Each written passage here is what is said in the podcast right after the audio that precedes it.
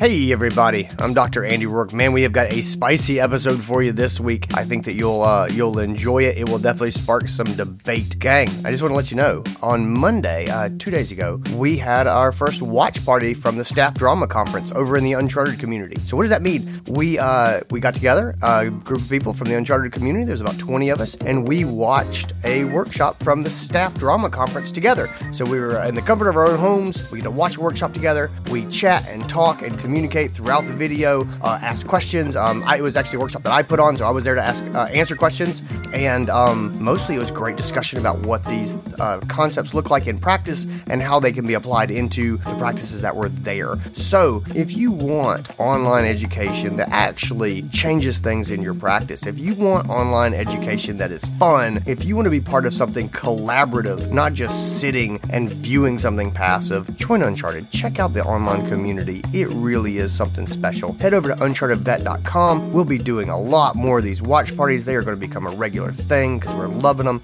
We've got some intensive courses that are going to be coming up in the fall. We've got our financial masterclass that's going to be coming up starting before long. We have got our ongoing uh, culture chats, our culture club. We have got lots of content in the online school. But honestly, guys, the active, vibrant community is where it's at. There's just nothing else like it. If you want to make changes in your practice, if you want to make changes in your career, and you want to have some ongoing support and encouragement and experience that can be shared, guys, check out the Uncharted community. It is something special. UnchartedVet.com. And with that, let's get into this episode. And now, the Uncharted Podcast. And we are back. It's me and Stephanie. Heard you say I'm not the baddest practice manager, you lying goss. Oh my god, you're such a nerd. Oh my god, I- Andy. I love Lizzo. I I heart her. I if Lizzo heart called me for a date, I would leave it all behind. I would walk out on my children because she's got She She is pretty fantastic and I had never I had never heard her music uh until I was with you in Greenville in April and uh you guys if you ha- can picture it in your head and I know that you're going to be able to picture Dr. Andy Roark walking through the streets of Greenville, South Carolina singing uh some some Lizzo lyrics at the top of his lungs Oh yeah. that and it's like it's like an earworm right it just it gets in your it gets in your head and you can't get rid of the song and i sang i sang it can you sing it for us the juice the juice song i sang that song Blame it on my juice. Blame it, blame it on my juice, babe. i Yeah, yeah, sang yeah, that song yeah, yeah. i yeah. sang that song in my head over and over and over again for weeks after seeing you at uncharted in april and i now know who lizzo is and i didn't at the time but i feel like she's everywhere and she is amazing She is. Well, you're welcome for that. I'm glad I could give you that gift of Lizzo. Let's let's Let's give- Ah. let's give some more gifts. Let's give some more Let's gifts. give some gifts. I think we have a really, we have a really, hopefully a good gift to give, but we have, uh, I think, a really, really um great topic to dig into, and it's it doesn't it doesn't feel so great when I when I um when we first started talking about this. I was like, ooh, this is a this is a hard one, but it's definitely a good one to dig into. It's a super hard one. That's that's why that's why we should take a shot at it. I'm not saying we have all the answers, but uh, this one is something that people could use help with. And so we got we got emails. We I love when we get emails. So um, guys, if you have a question for me and Steph, you can shoot it to us at podcast at unchartedvet.com and we will do with it what we're about to do right now. So here's the gist of what's going on. We've got a technician and she's working with a new doctor. So the doctor is new to her practice. The uh, practice has generally practiced a very high standard of care in the past. She feels like this doctor specifically is not up to the level that he should be. The biggest thing that she's feeling is dentistry, right? So um, when she is doing dentistry um, with this uh, with this doctor, she feels like he's uh, using a lot of brute force, uh, maybe breaking breaking uh, leaving some tooth roots in uh, in the patient and you know kind of kind of blowing that stuff off even though they've got dental x-rays stuff like that um, so our technician was uh, was deeply bothered by this as you can imagine this is not okay and she went to her manager and said, This is what is going on. I don't feel comfortable doing dentals of this kind because of his lack of experience. And let me be clear here she does not think this is a nasty, negligent veterinarian. Like, don't don't think that mm-hmm. this is an inexperienced problem. But mm-hmm. the the the nerve blocks are not up to snuff.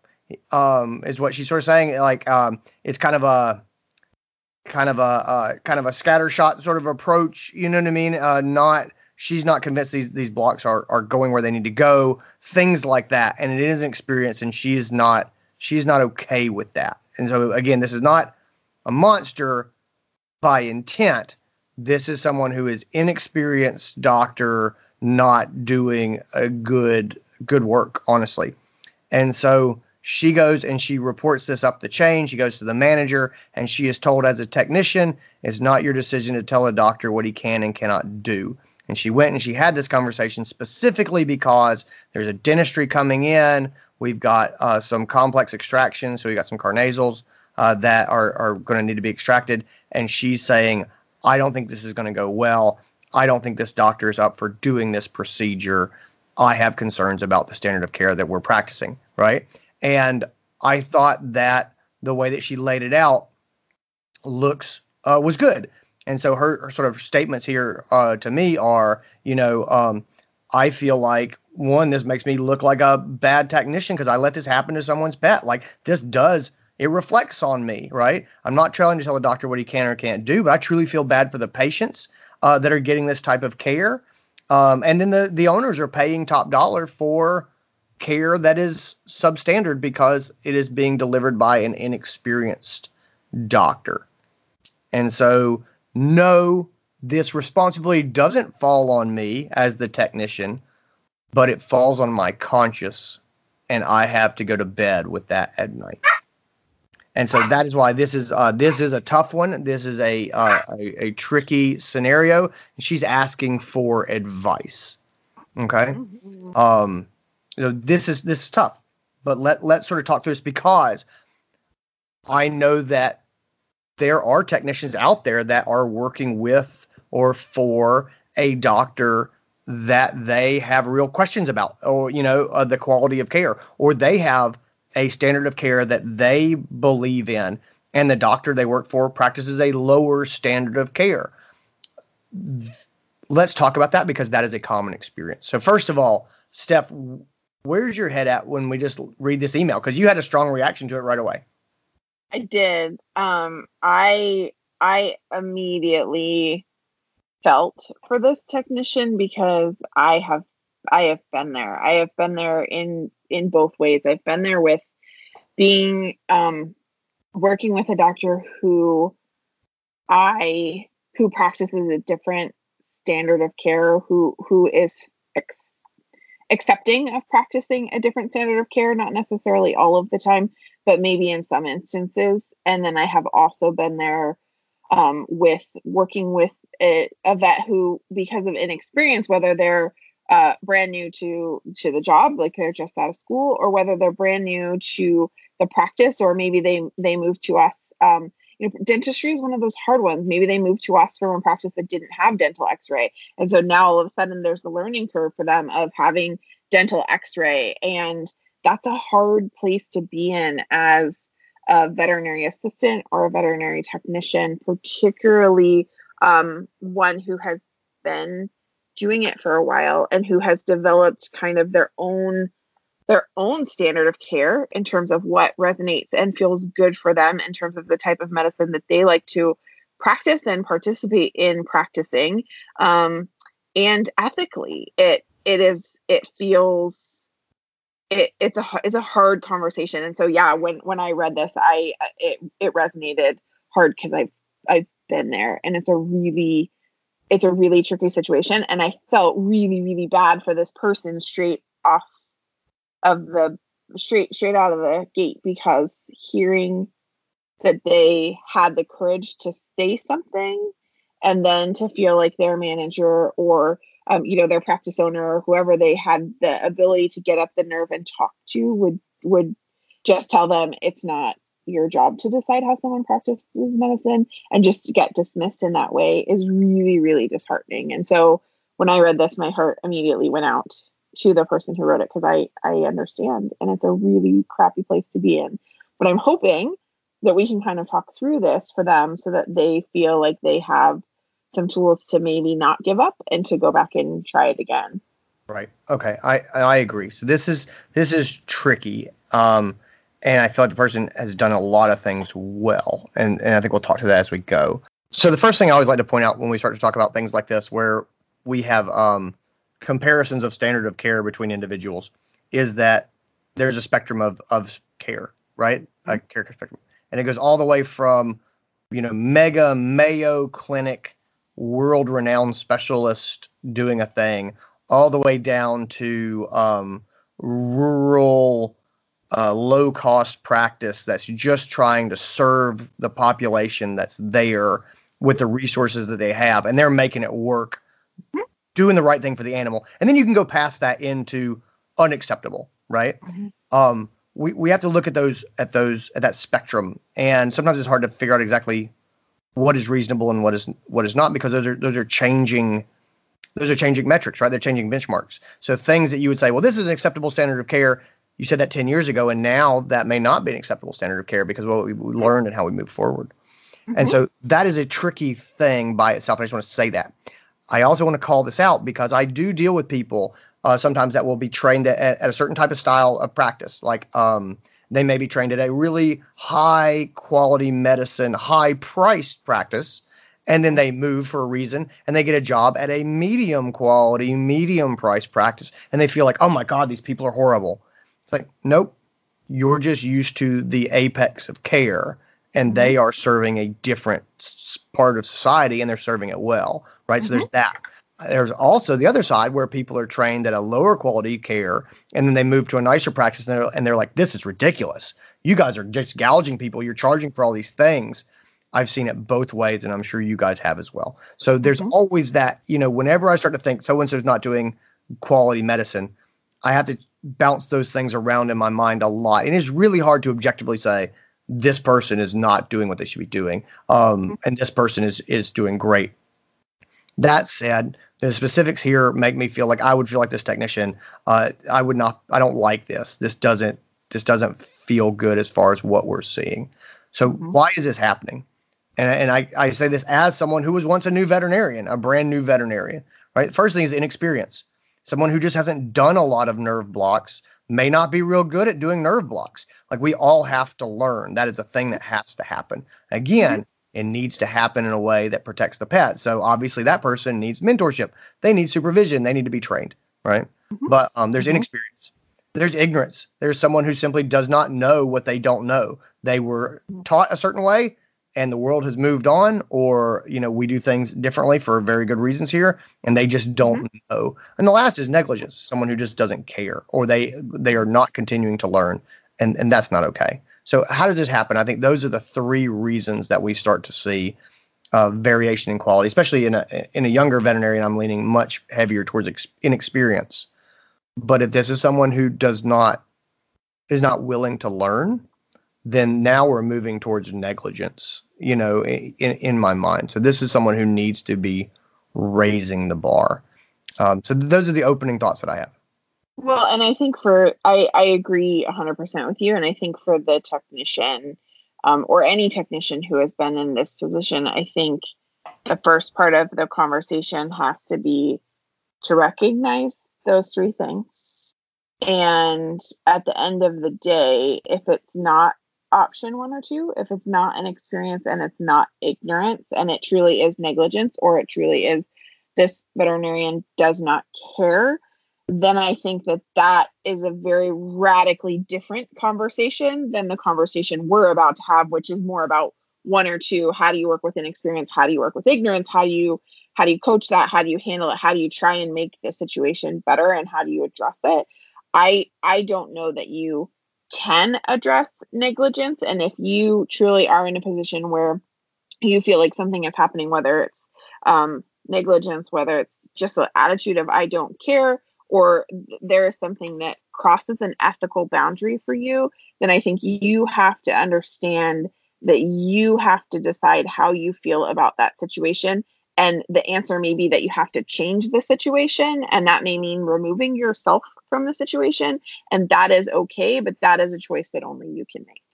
Right. I no, I agree. So let's start to unpack this a little bit. The first thing is, um, did our writer make the right call going to the practice manager?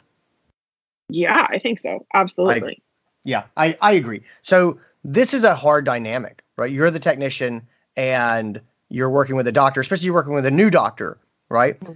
I think I think the goal, the aspiration for me as a veterinarian is that I have so much trust with my technicians and so much respect from my technicians that they would actually feel comfortable giving me feedback directly, right? And that's mm-hmm. flipping kind of feedback on its head in a lot of ways because it's scary to take feedback and we think oh i don't want my technicians to i don't i don't want my technicians to be comfortable criticizing me. Um, that's sort of an emotional thought that we have. The reality is yes you do. You do want your technicians to be honest mm-hmm. with you and to mm-hmm. speak freely to you. And that means a lot of times you have to check your ego uh, and you have to be open to feedback and you have to have a lot of respect for them. But that's the goal is to build that level of trust. I don't think it's reasonable to expect the technician to turn to a doctor that is new that she doesn't know, you know, that she doesn't have any trust to and give that person feedback. I just yeah. don't think that that's I don't think that's fair. I don't think that's a fair expectation. So yeah. I think the only answer is if you're the technician, you're in this position, there needs to be um, a hierarchy, right? Like, there needs to be a pathway for giving feedback. And so that's for managers out there listening is there a pathway for technicians to report if they are uncomfortable with things that doctors are doing? Or is the expectation of your practice that they will sit silently? I think that that conflicts with the nature of technician education, of them being respected in your practice. Like they need to have a way to say something. I think suppressing people who are feeling that something bad is happening, I, I don't think you need an advanced degree to figure out that's a bad idea. Mm-hmm. So yeah. give them a pathway. If mm-hmm. you're the technician, I don't think this is a battle that you fight on your own. I think you go up the pathway, you go up the chain, you go up to the manager, and you, you go to your boss and you say, "This is what I'm seeing, and I am really concerned about it." Mm-hmm. Mm-hmm. And especially if you're working with a, a newer doctor, too, um, in particular, a, a new grad, let, us be real. Um, there are not a lot of practices where there is an owner doctor or an associate doctor who who says, "I'm going to mentor this new grad," who is with them 24 7 when they're on the floor. The reality is, in, in 99.9% of the practices that I've ever worked in, there is an aspect of the new doctor onboarding and the, the mentoring process that that falls to the technician because they are with them in the exam room they are with them in surgery. And that that mentor doctor may step out to talk to a client or to make a phone call or whatever. They're they are a part of that dynamic. And so when you establish that dynamic in your practice there absolutely should be um, uh, it should be discussed amongst all parties what the plan is and what the process is for those technicians who are working with that doctor to give feedback and it should involve the doctor but it also should involve the mentor doctor as well and so i would say that there should be a path where whoever is supervising this doctor or mentoring them and it may be the practice owner or it may be a medical director it may not be an associate doctor but whoever is in charge of that person, that should be a safe first step for that technician to take. And it should be able to be discussed like, hey, this happened today. Tell me what happened. Like, let's talk about this as a group. Um, and then if that doesn't work, they should absolutely, all parties should know what the next step is in terms of moving up the hierarchy chain. And and so that's i agree 100% with you that this technician did the right thing by talking to someone in management. My concern is is there a hierarchy established where the person that that this person talked to is the right person to talk to? Because they may not be able to they may not be the person that can do anything about it. And so i think having a clear chain of command when you're working with whether it's a new grad or just a new associate that you're onboarding everybody has to know what that chain of command is and what the process is for giving feedback if it's not going to be hey dr Roark today when we work together this happened if it's not me giving it to you directly what is that plan Right. I, I completely agree. So uh, hierarchy, chain of command. I think it helps a lot if you're this technician when you go to have that um, meeting, that conversation, and sort of go up the chain. I think it's good to have your objectives thought out. What do you want to have happen? Like, what Mhm. are you recommending? Uh, having seen this behavior, so do you? In this case, it's it's tr- is it training? Is it continuing education? This person needs to they need to get more CE. I really think this person should be mentored. I really think this person should be supervised by another doctor in the procedures that he's doing. Um, I don't want to work with this person anymore. I mean, I think mm-hmm. that's the thing to say is I do not want this is a real problem for me. I wouldn't throw this stuff around lightly, but if you know if this is what you're seeing, what you're thinking, I think you go and you put that mm-hmm. forward. I wouldn't go mm-hmm. and give them the old tomato and be like, "You watch this person, or I'm going to leave," unless that's really how you feel and you're really ready, ready to go. Mhm. But I think you can say these are the things that I see, and when you say these are the things that I see, speak in specifics. So Mhm. this is we did Buffy Freeland's dentistry, and this is what happened, and this is what uh, what he said, and this is what I said. Um, Mhm. Mhm. I think those things are really important about what exactly are we talking about, not just he's not a good doctor or he Mhm. doesn't know what he's doing. That's not helpful, right? Mhm. And so I, I think we go and we have that conversation, um, and and and definitely take it up the chain rather than going with that individual. What happens when you end up right where our writer is, where you go and you say this, and the manager says, "Well, it's not it's not your position as a technician to tell the doctor what he can and can't do."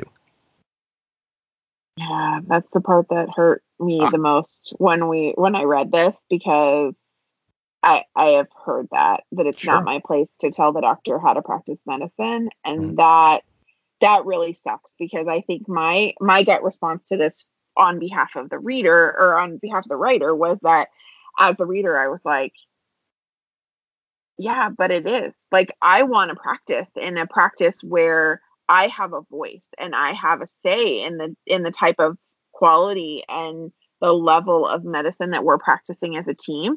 And so if I've gone into a practice and I'm a part of a culture where I feel like that is the case and then I'm told it's not your it's not your place, it's not your business, that is very disheartening and it hurts a lot.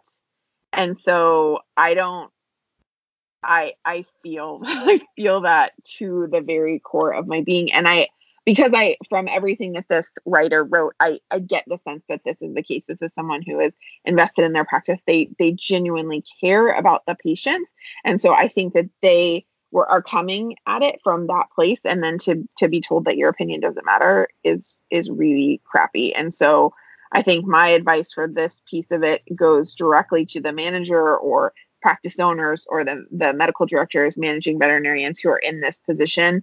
The number one thing not to do is to make your team feel like they don't matter. yeah. Okay. Uh, yeah. So we do the thing that I always do, which is uh, let's empathize with the manager for a second here. Um, and it's a little hard to do, but um, maybe maybe this is a cult. Maybe that maybe the manager has flat out been told that of I don't care what the text thinks. I I, I hope Mhm. not. I hope this is Mhm. not something coming down. Maybe this is ignorance on the part of the manager, a lack of training on the part of the manager. Maybe Sure. I, I I don't I don't know. Um, I'm not going to say this person is a bad person. What I will say is that if you're a manager and and a technician comes to you and says, you know, there's a fryer in the treatment room, um, maybe you shouldn't unload a, a, a case of paper towels onto it. You know, like maybe you shouldn't spray it with gasoline. You know, maybe you shouldn't find the most destructive thing you can think of and do that on top of it, right? Um, Right. And I feel like that's I feel like that's what happened here. Uh, I I think any of us out there can imagine going to our boss and saying, I think that there's something that's causing pain for patients that could be fixed. Um, that is happening in our hospital and being told it's not your place to question the doctor. I think at a deep level, we all get that emotionally, right? And I, I think, oh man, that's that's a tough pill to swallow, and that makes me pretty mad. So my, um, so my thoughts would be, uh, I need to go back and I need to look at my core values. So if I'm the technician, this is a value question for me. This is my core values. What do I believe is right? What do I believe are the guiding principles of who I am? And if I have someone who, being a patient ad- advocate, is the guiding principle for me, you know, um, if if if this is affecting me at a moral level, and she really spoke to it when she said, "This falls on my conscience, and I have to go to bed with that at night." If there's something happening uh, at my work that I'm struggling with going to sleep at night, looking myself in the mirror, that's something that should not be blown off. And um, for me, and I think I've said this before, you know, um, at the end of the day, your integrity is all that you have. I mean, it's all that it's all that you have. You know, nothing else really. And that's that's the only thing that's left uh, underneath it all. And so, I, I, to me, this would come down to an integrity issue.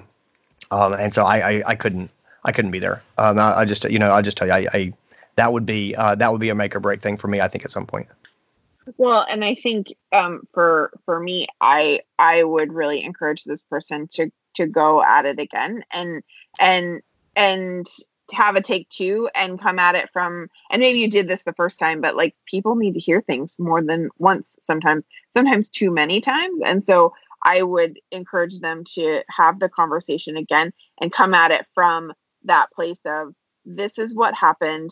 I care deeply about our patient safety. I care if you're if you're focusing on the patient safety the level of patient care and the standard of medicine and you voice what your concerns are from those three perspectives and you're still shot down a, a second or a third time then i think it absolutely is okay to say I, I can't i can't do this. I also think it's okay like you said to make that call here and now. If there's something that is happening in your practice that you genuinely don't feel like you can go to sleep at night knowing that it's happened happening and if you feel like you are not heard and you're never going to be heard then i think you are absolutely justified in making a decision that is going to make you be able to go to bed and sleep at night. Because right. if you you want to be in an environment where you care about your patients and you feel like your whole team cares about your patients well let me flesh this out too because um so i i think that i would i would make this decision right here now i would make this decision right here now the decision i would make is am i okay with this right if I have to choose um, accepting this or finding another job, I am choosing finding another job. Right, like like that is like that is the call that I make right, right. now. Now, mm-hmm. That does not mean I walk in and hand in my resignation immediately, and I want to be right. clear there. And so I, you and I are on the same page, but just know that I would roll around with this for a little bit, uh, but mm-hmm. but it wouldn't take long. And I also have to tell you when somebody says to me, "That's not your role," that that lights this this little fire. I don't like uh, I don't like that type of of feedback. Like that's hard right. hard for me, um, and I'm sure it's hard for a lot of people listening. Um, and so, you know, so much of practice and so much of life is picking your poison. You know, it is uh, life is hard, and it's a struggle. And the greatest empowerment that we have is choosing how we will struggle.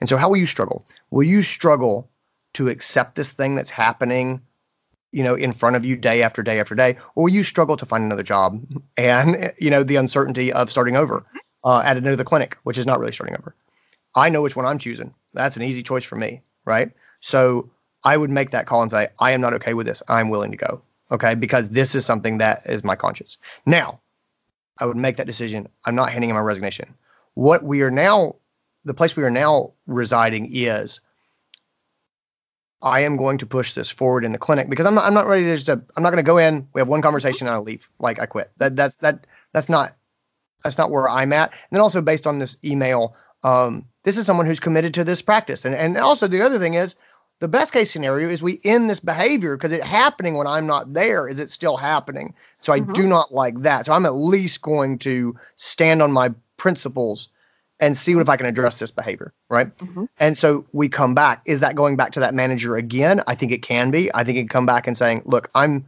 I'm serious. This is really bothering me.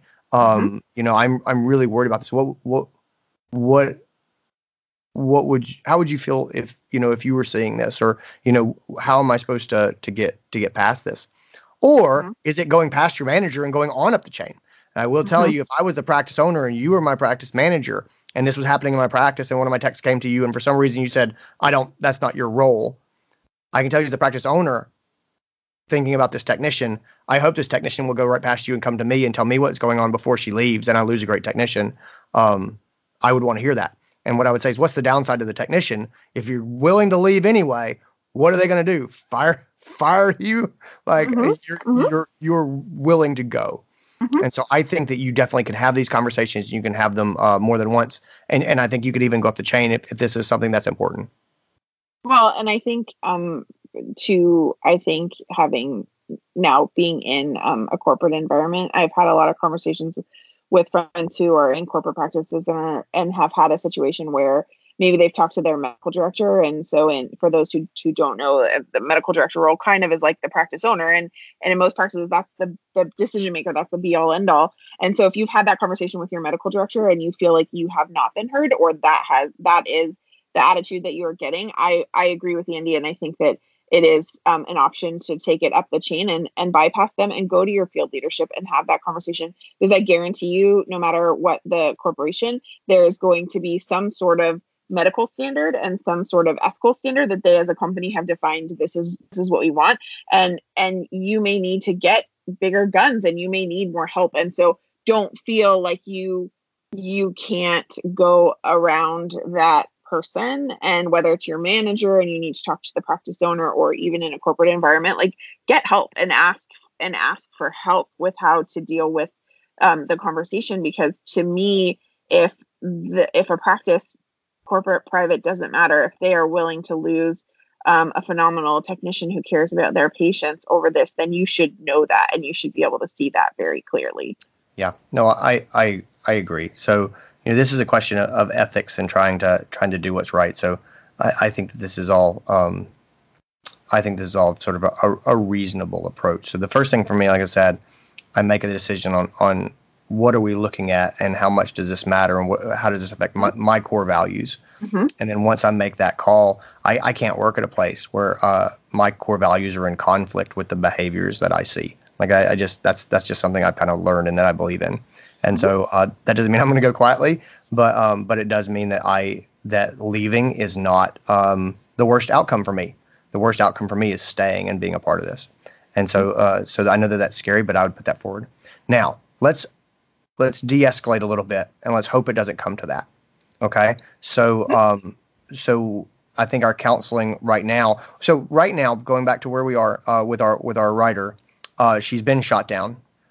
Do you uh, go back to the manager and have the conversation again, or do you try to give feedback directly to the doctor?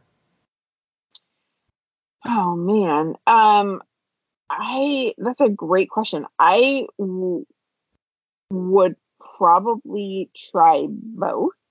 I would probably try having the conversation with my manager again. And depending on how that goes, if I certainly, if I feel like I'm not being heard or getting help, then I absolutely would try having the conversation directly with um with the doctor but I, I i wouldn't i don't think it's an either or i think for me it would be a both yeah i think both is the right answer i think uh going back to the manager and trying to bring bring the problem up again, I think is worthwhile. I think maybe trying to understand their position, uh, and that's mm-hmm. a little bit of a Jedi trick, and, and that's a lot to sort of unpack. But what that would be is something like going in and saying, hey, listen, um, you know, I want to revisit our conversation from last week. I'm still struggling with this. Uh, can you help me understand mm-hmm. what your concerns are, or you know, or or why we're not going to to get this doctor some guidance or some training you know can you can you help me uh, help me to understand mm-hmm. and that's a um, that's a, a more open way to go into this conversation especially you run a real high risk coming back of the of the person getting the manager getting defensive and this just becoming a showdown real fast and that's not productive for you especially as a tech because you're mm-hmm. going to lose um, and that's that's wrong but it's what's going to happen um, mm-hmm. so asking, help me understand this because I'm, I'm really struggling with this. And uh, most people, I hope, if they have the respect for you, when you come back and say, we talked about this a couple of days ago, and I'm still really struggling with this, I hope that they would hear that. Um, and so seek first to understand. I, I would try to come back at it from a side position of talk me through your logic here and what you think should happen or what's going to happen in the future and try to try to try to get on the inquiry side. As far as talking with the doctor, one of the things that is um, a real defense for our technicians are defined practice protocols. Do you agree?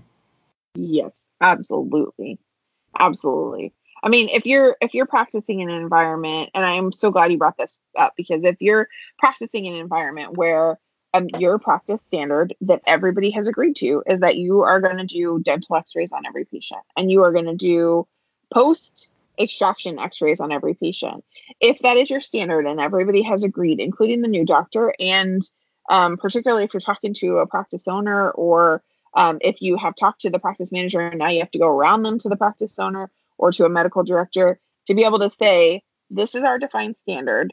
When we are practicing this standard when when i'm taking the post extraction x-rays and i'm still finding roots and i'm asking the doctor what they want to do about it and their answer is nothing i feel very uncomfortable with this and i need your help to understand what my next step should be because we have agreed that this is the standard of care and this is a clear violation of that and so i need help. Then as a manager it becomes so much easier to say this is not about you as a technician questioning their medicine these are the the standards that the doctors have agreed to uphold each other accountable to. And here's a specific example that i can show them the x-rays and we can look at it and we can say oh look there are the roots. Tell me tell me what happened. Tell me why you made the decisions that you did. So it can be a learning opportunity for everybody involved. Yeah i i agree. And there's a lot of different ways to sort of communicate this but that's I think that's the biggest asset is you say this is the practice protocols, um, and just to say something to the doctor like, okay, so we've got a uh, a you know unremarkable five year old German Shepherd. We're doing a grade one dental cleaning. Uh, my plan is to follow practice protocols in uh, in how we set this up. Is that acceptable to you? And I will tell you this: remembering being a young veterinarian, I loved when the technician said are you okay if we follow practice protocols? I was like, yes, a hundred percent. Absolutely. Let's follow what all the other doctors have decided after years of experience is a good path. Please, just let's do that. I'm just being real. You know, like that. That's it. Especially we're, totally we're talking about true. inexperienced doctor. All I wanted as as a young doctor is for the a competent, educated technician to look at me and say, this is our practice protocol.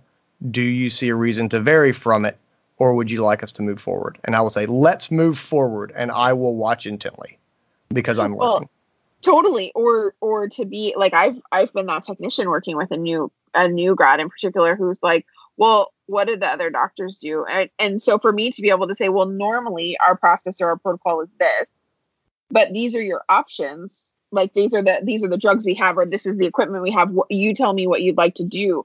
To see the look of relief on those new grads face every single time to to just have an idea even if they're going to go in a different direction even if it doesn't change what they would want to do to just know what the other doctors are doing and know what the expectation is and what the, the routine and the standard is is super helpful for that decision making process that happens anytime you have a new doctor, whether they're a new grad and they're straight out of school or they're a new associate just to your practice to know kind of what your other doctors are doing is is supremely helpful i think to to all of them. And i so i'm glad that you feel that way because i have experienced that on the other side of it as the technician giving that information to just see that look of relief on their their faces like oh okay now i know now i know i can actually answer that question because i know what the variables are Oh yeah, absolutely. I don't say this even for experienced doctors.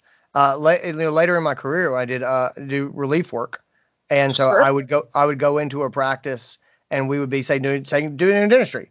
Um, they will say, "All right, well, we're going to go ahead and prepare this uh, pet for anesthesia. Uh, how would you like to do it?" And I, the truth is, I am a new doctor here. I don't even know what drugs you have in the box. I mean, I can guess, but I don't really know. Um, if you have a practice protocol that you and your team run that everyone is comfortable with, run it past me um, and make sure that I'm on board. But for the most part, I'd rather have you doing the thing that you're comfortable with than me getting you to do something that you haven't seen before. And right. now I'm working with a team of techs who doesn't, who's not experienced doing the protocol that we're doing. I'm probably more flexible than they are um, in how I can kind of get myself out of jam. So let's do it your way and as long as that sounds good before you know before we go in, I would rather support you than than me make it up myself. And so that's even for an experienced doctor. So that's I, think that, that that's that's important. That's your friend. I I have always loved it when technicians said to me, "This is my plan. Are you okay with this?" Mm-hmm. Great. In this case, I wonder if we couldn't say, "This is the plan for this patient." Uh, are you okay with that, or would you like to make changes? Um, would you like me to go ahead and do your dental blocks for this mm-hmm. procedure? Just tell me which where we're going to work first, and mm-hmm. make make the offer. I think that you can be as a technician, you can definitely say things like, um, "Would you like me to show you how I was taught to do this?" And again, mm-hmm. that that's that's not something I throw out unless we're in this port right here where you're like, I'm going to leave. I'm going to quit if this doesn't change. And so, mm-hmm. what did you got to lose? But that is a, a softer way to say, let me show you how to do this. Well, but I think I think you're right in saying that it's softer, but I also think it opens it is softer because it opens up the door to say this is what I learned and maybe I didn't learn the same way you did. And so it's not about you're doing it wrong. It's about this is this is the training that I had. Tell me about the training you had. Like how did you learn how to do it in school? How did you do it at your last practice? Let's make it a two-way conversation instead of I feel like you're doing this thing wrong. This is what I want you to do differently and and having feeling like you're having that conversation and you're hitting your head against a brick wall well you're hitting your head against a brick wall because it's not a dialogue it's a statement and so if you open up the doors and you make it about this is what i learned can you share with me what you learned it often can take away that that sting and make it that two-way street uh, no i completely agree um, some of the things that technicians have said that i've heard that i really liked are things like um, can you help me understand why you do it your way so that I can be of more assistance. Mm-hmm. And I, I, I really like, there's a couple different ways to say that, but I, I like that approach. I think it's, it's, mm-hmm. it's, it's very passive. It doesn't step on the ego. It opens up the dialogue. Um, I like, I, I like the way that we do it in our operations manual is different. Can you walk me through your way? Ooh, that's a good one. Yeah, and because you're giving, really yeah, because you're because you're laying down a couple of things. You know, you're laying down the fact that there is an operations manual, and yeah. there is a way that we tend to do this, and the way that you're doing it is not that way. And I am providing you with all that information in a very um, passive way. And so, um, I mean, I've had that when I've gone and worked, when I've been a new vet at a new clinic, and, and it's we do things different ways. You know, you come from different mm-hmm. places, you have different training, you're used to having different tools, different drugs to work with. Like this is not bad. It's just true of practice. And so I've had a technician say, that's not how our operations manual has us do it. Can you walk me through why you do it this way? And what I'll generally say is like, well, you know, this is the way I, I have a lot of, I have experience with. This is why I like this way. Can you tell me about your operations manual or can we look at that together because if that's how everybody else is doing it, I may need to make a transition to be more in line uh, so that I can better use the technicians. And that's that's all true. Well, and I think if you're in a practice that has a developed standard of care, or even if you don't have an official written operating manual or standards of care, if you have a generally agreed upon way that a majority of the doctors in your practice are practicing medicine and you have an outlier or outliers. As a technician a- another way that you could approach this is to go back to your manager go to your practice owner and have the conversation and just say i feel like the majority of the doctors are doing x and i feel like we have some team members who are doing y. I would love to have a doctor meeting where we can talk about what what are we all doing to try and make sure that we are either are capable of getting on the same page or if we are not capable of getting on the same page are we at least practicing the same basic standards or are we practicing two different types of medicine? Because i you know i think that the concerns that the the writer had things like um having having challenges with extractions um things like charting and blocks and stuff like that those are all things that routinely in practices you have um, you know if you have more than one doctor you have different doctors who have learned things different ways in school or they took dentistry as a one-time elective and now they're in your practice and they're trying to figure out how to just get through it and get it done. And they they may be very receptive to hearing how everybody is is doing it so that they can learn. And so as a manager one of the things that i require of my doctor team anytime we have a new doctor, whether it's a new grad or just a new associate who's joining the practice, is that we spend a series of time going through how are we doing things as a group so that everybody has so that that doctor has the opportunity to buy in that there's time for them to with the other doctors ask make it about them as doc, a doctor team. They have the opportunity to ask about the standard of care and medicine with the other doctors because i think that takes the technician and whether the technician can talk about the level of medicine or dictate to a doctor's how to practice the type of medicine it takes that out of the conversation completely and it makes it about the other doctors all sitting at the same table and having to discuss and maybe justify what they're doing to each other as uh, uh, people on equal playing field They all have veterinary degrees. And so they have the ability to have that conversation and it takes you as the technician out of it. And so for for our writer, that's a really good way to go back to your manager, go to your practice owner and say, "Hey, I I feel really uncomfortable about this. I would love to know where the other doctors' heads are at, and I would love to make sure that we're all on the same page. Could we arrange a, a doctor's meeting where the doctors can talk about this all together? Right. No, I I love that. And I think that's a tool that a lot of people should put in their tool belt. Um, I think that's a great tool as a doctor.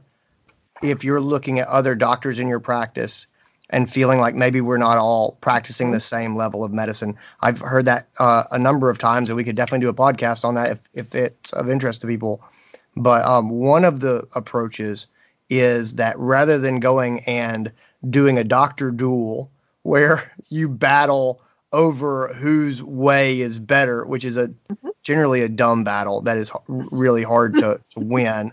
And even if you do win, it doesn't tend to change anything the more productive conversation is about continuity of care right. as we transfer cases. And then it's right. also giving um, standards to our technicians so that they can be more effective for us. Mm-hmm. And so that we can all have one voice and one message to the pet owner. And then it's not about I'm smarter than you, my way is better than yours, you're in the past, I, you know, blah blah blah. It's about I'm sure your way is wonderful. Um, let's all talk together and let's talk about the technicians and we can mm-hmm. review medical standards and we can come up with a plan that everybody agrees on and we all know. And again, not about me being a better doctor than you, purely about us getting on the same page. And once you get people to open up that way, we can do a lot of education very subtly, but we can really move people. Um, I, I, think that's kind of the, the same type of thing. Again, that can be really hard when you're the technician. But I do think that that's the better conversation to have with your manager than you need to fix this. This is not okay. Right. Because you're bringing a solution to the table. And so we said, okay, you have two choices. You can talk to the manager or you can talk to the doctor and you can give them feedback or you can do both.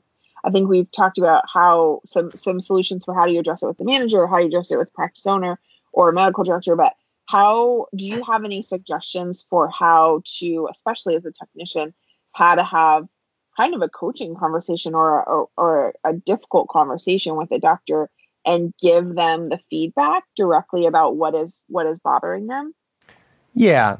So i do. Let me say up front this is a high risk maneuver and i do not i do not advocate for this in in a relationship that doesn't have trust right? If if this is a doctor that you know that you have worked with, I think that there are definitely ways to do this. I think when you don't know this doctor very well, this is really hard. So the only time I would probably do this or have this conversation is uh, when my back was against the wall, right? Mm-hmm.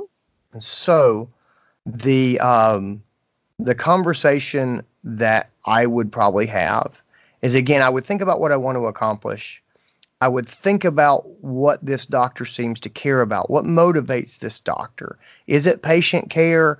Is it, you know, I, I don't know. Is it pro, is it production? I, I, hate to say that, but is this, you know, someone who's money motivated? Like wh- uh-huh. whatever their their motive is. I like money motivation because it's easy. It's a great example. It's easy to work with. Mm-hmm. And so if I have someone who um, is re- they want it, they want the best care for the pets, and like that's what they care about I am going to engage this person in a conversation about patient care. And essentially, what I'm going to say is, you know, I'm very comfortable with doing dental blocks and things like that. I, you know, I know that that patient care is the utmost importance to you. I'm not sure that you and I are on the same page as far as the, the medicine that we're we're practicing. Can we talk about about patient care and providing the best outcomes to patients? Mm-hmm. And now mm-hmm. we're talking about something this patient cares about. If we're talking about if they if they're driven by production and they want to make more money, then I'm going to have a talk with them and say, hey, can we talk about um, the cases? Can we talk about how we're working these um, these pets up and what we're doing? I know that um, dental blocks are a revenue driver. You know, I know that there there there are ways that we can raise the standard of care for these cases and make them a more productive case for you. Mm-hmm. Um, I I hate to you know I, I hate to use that example, but it's just an example of finding out what a person cares about and then framing the conversation in terms of what they are interested in. Well, and I think the reality is is that it's not if someone is financially motivated, that is not a bad thing because at the end of the day, they're going to make more money if they're practicing a higher quality of patient care. And so even if you were not money motivated, if you feel very uncomfortable addressing that, you can still come at it from a place of, "Hey, I want to make sure that we're providing the best level of patient care possible." These are some things that we could do that we're not currently doing or this is how we could differently do things from the way that that you and i have done them so far. Um, in in addition to keeping the patient pain free um, making sure that they are comfortable whatever whatever your patient care driven response is it is also going to benefit the practice financially and benefit you financially because we're going to capture revenue on this charge this charge and this charge. So it is still a way for you to come at that from a place that feels morally and ethically okay for you, but also address their needs because there's nothing wrong with being money motivated as long as they can also see the flip side of it to for you which is that it is about the patient care. Because you're you're saying the end result is the same thing on either side. You're looking at it from different sides of the coin. Yeah absolutely and let me just be really clear there. Um, i'm not talking about padding a bill. I am talking about right emphasizing if this person is really focused on their student loans, um, right. emphasizing the benefits of a higher standard of care financially, right? If that's what that person cares about. I'm definitely not advocating for, you know, yeah, doing anything that that is unethical. Well, especially if it's things that other doctors in your practice are doing, right? Like if your standard of care is, is that we're doing post extraction x rays on every patient and you're working with a doctor who's never had dental x rays and so they don't think to do that, if you can say to them, this is something that I would feel more comfortable doing because this is what we usually do in these cases. How would you feel about this? They, if they are money motivated, they are going to be able to see that. And exactly like you said, it's not about padding the bill because you're not actually doing anything differently with this doctor than you would with any of your other doctors, but you're coming at it from a perspective that that resonates with them. I agree. So let's summarize all of these things. So based on what we've got, uh, you know, our technician has been to the manager, has been shot down. Um, the first thing for me is to uh, is to sort of do a values exercise yep. and figure out how much do I care about this? Uh, is this keeping me up at night? What does that mean? And then at that point, I think uh, if we decide I am willing to to leave over this, then I think we've got a lot more leeway to go and and to be uh, be open about having conversations with management, talking to them about what we need, uh, and, and, even talking to the doctor as well, and and talking about standards, talking about you know us getting on the same page as far as the medicine that we're doing and things like that. Um, and if if there's still no change, then I, I think you have to. I think you have to go. And the, the great news is the economy is good right now. There is a shortage of technicians, especially technicians that really care deeply about pay, uh, patients yes. and that want to practice a high standard of care.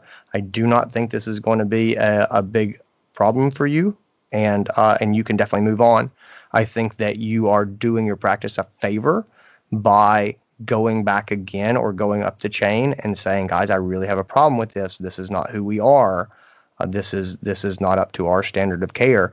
I if I was the practice owner, I would feel that you were doing me a favor. Maybe not immediately, but it would it would settle in on me that you were trying to help me by uh, being honest about what you saw. Do you agree with that?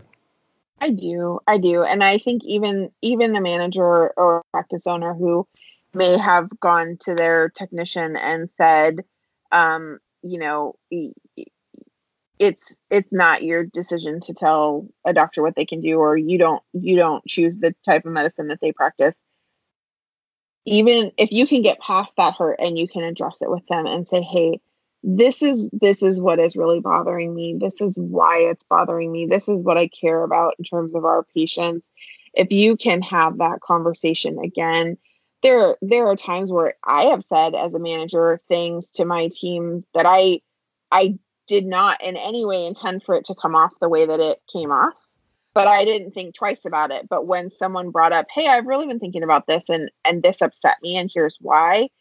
Oh my gosh, you guys the the ability to see that is like, "Oh, I did not I did not mean that." Like I, you know, I I am so sorry and sometimes it takes hearing that. Like I I I don't know that maybe they did. Maybe this uh, you know, practice owner or practice manager that talks to the technician, maybe they absolutely meant it is not your role as a technician to tell the doctors how to practice medicine.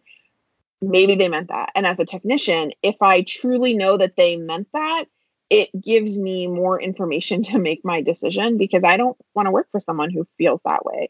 But maybe they didn't. And if they didn't, I want the opportunity to help them see that and to figure out how we can work together moving forward. And so I think approaching it again and being being willing to have the conversation a second time is really, really important. I think I think that's such a great point. Such a great point to end on. If you've ever been in a fight with a significant other, you know that sometimes you say things um, that later on you go, but I didn't mean it that way. That's not what I'm. That's not what I would. That's not what I meant. That's not what I was trying to say. And you know, we all make mistakes like that. And I can tell you, as a leader, I am sure that I have said things that people later on have, have said, uh, "Can you believe Andy said that?" And I, I, mean, you know what I mean. I'm I'm sure I have I have miscommunicated. I, I think we all have. And you know, the other thing too is we say this pretty much every week. You don't know what people are going through, what battles they're they're fighting. Um, the person the most likely to say to you, "Well, that's not your role," you know that that may be a person who's really struggling. I mean, th- you know, honestly, it's amazing. Sometimes um, I have been in situations where I will go to leadership and I will say, "Hey, I have this problem," and they will snap at me. Mm-hmm. And later on, later on, I will find out the reason they snapped at me because they knew it was a problem and because they themselves were really struggling and they didn't know what to do. Right. It was mm-hmm. bothering them. And then when I come and say, "Hey, this is a big deal," they don't know what to do about the problem, so they snap so they snap at me for for mm-hmm. saying that right and i just you know we're all human we're all do, we're all doing our best i think going back and having the conversation again especially if you decide it's, it's, it's that important I, I, think um i think that that's good for a lot of reasons. So steph thanks for talking through with me. Yeah this is a good one. And uh as we said in the beginning if you guys have hard issues that you're dealing with in your practice and and uh, you want to make me cry when i read your emails then send us an email right? Yeah. Like i said this is uh this is a tough one but i i you know i i don't want us to just take one. Yeah it is really a good one and i'm sure people out there disagree with some of the stuff we said and that's fine because this is one of those things I, I don't know that there's a right answer there's only perspectives and philosophies um but i think i think you and i both sort of laid out what we thought and i think we're kind of in the same place uh, I'm sorry to anybody who's out there dealing with that. This is this is tough, but um, you know, if you um, if we can ever help, let us let us help. Send us an email, yeah. and we will do our best. Take care, guys. Have a great week. Bye. And that is our episode. If you have questions for me and Stephanie, just shoot them over to us on an email. The email address is podcast at unchartedvet.com. That's podcast at unchartedvet.com. And we will see you next week.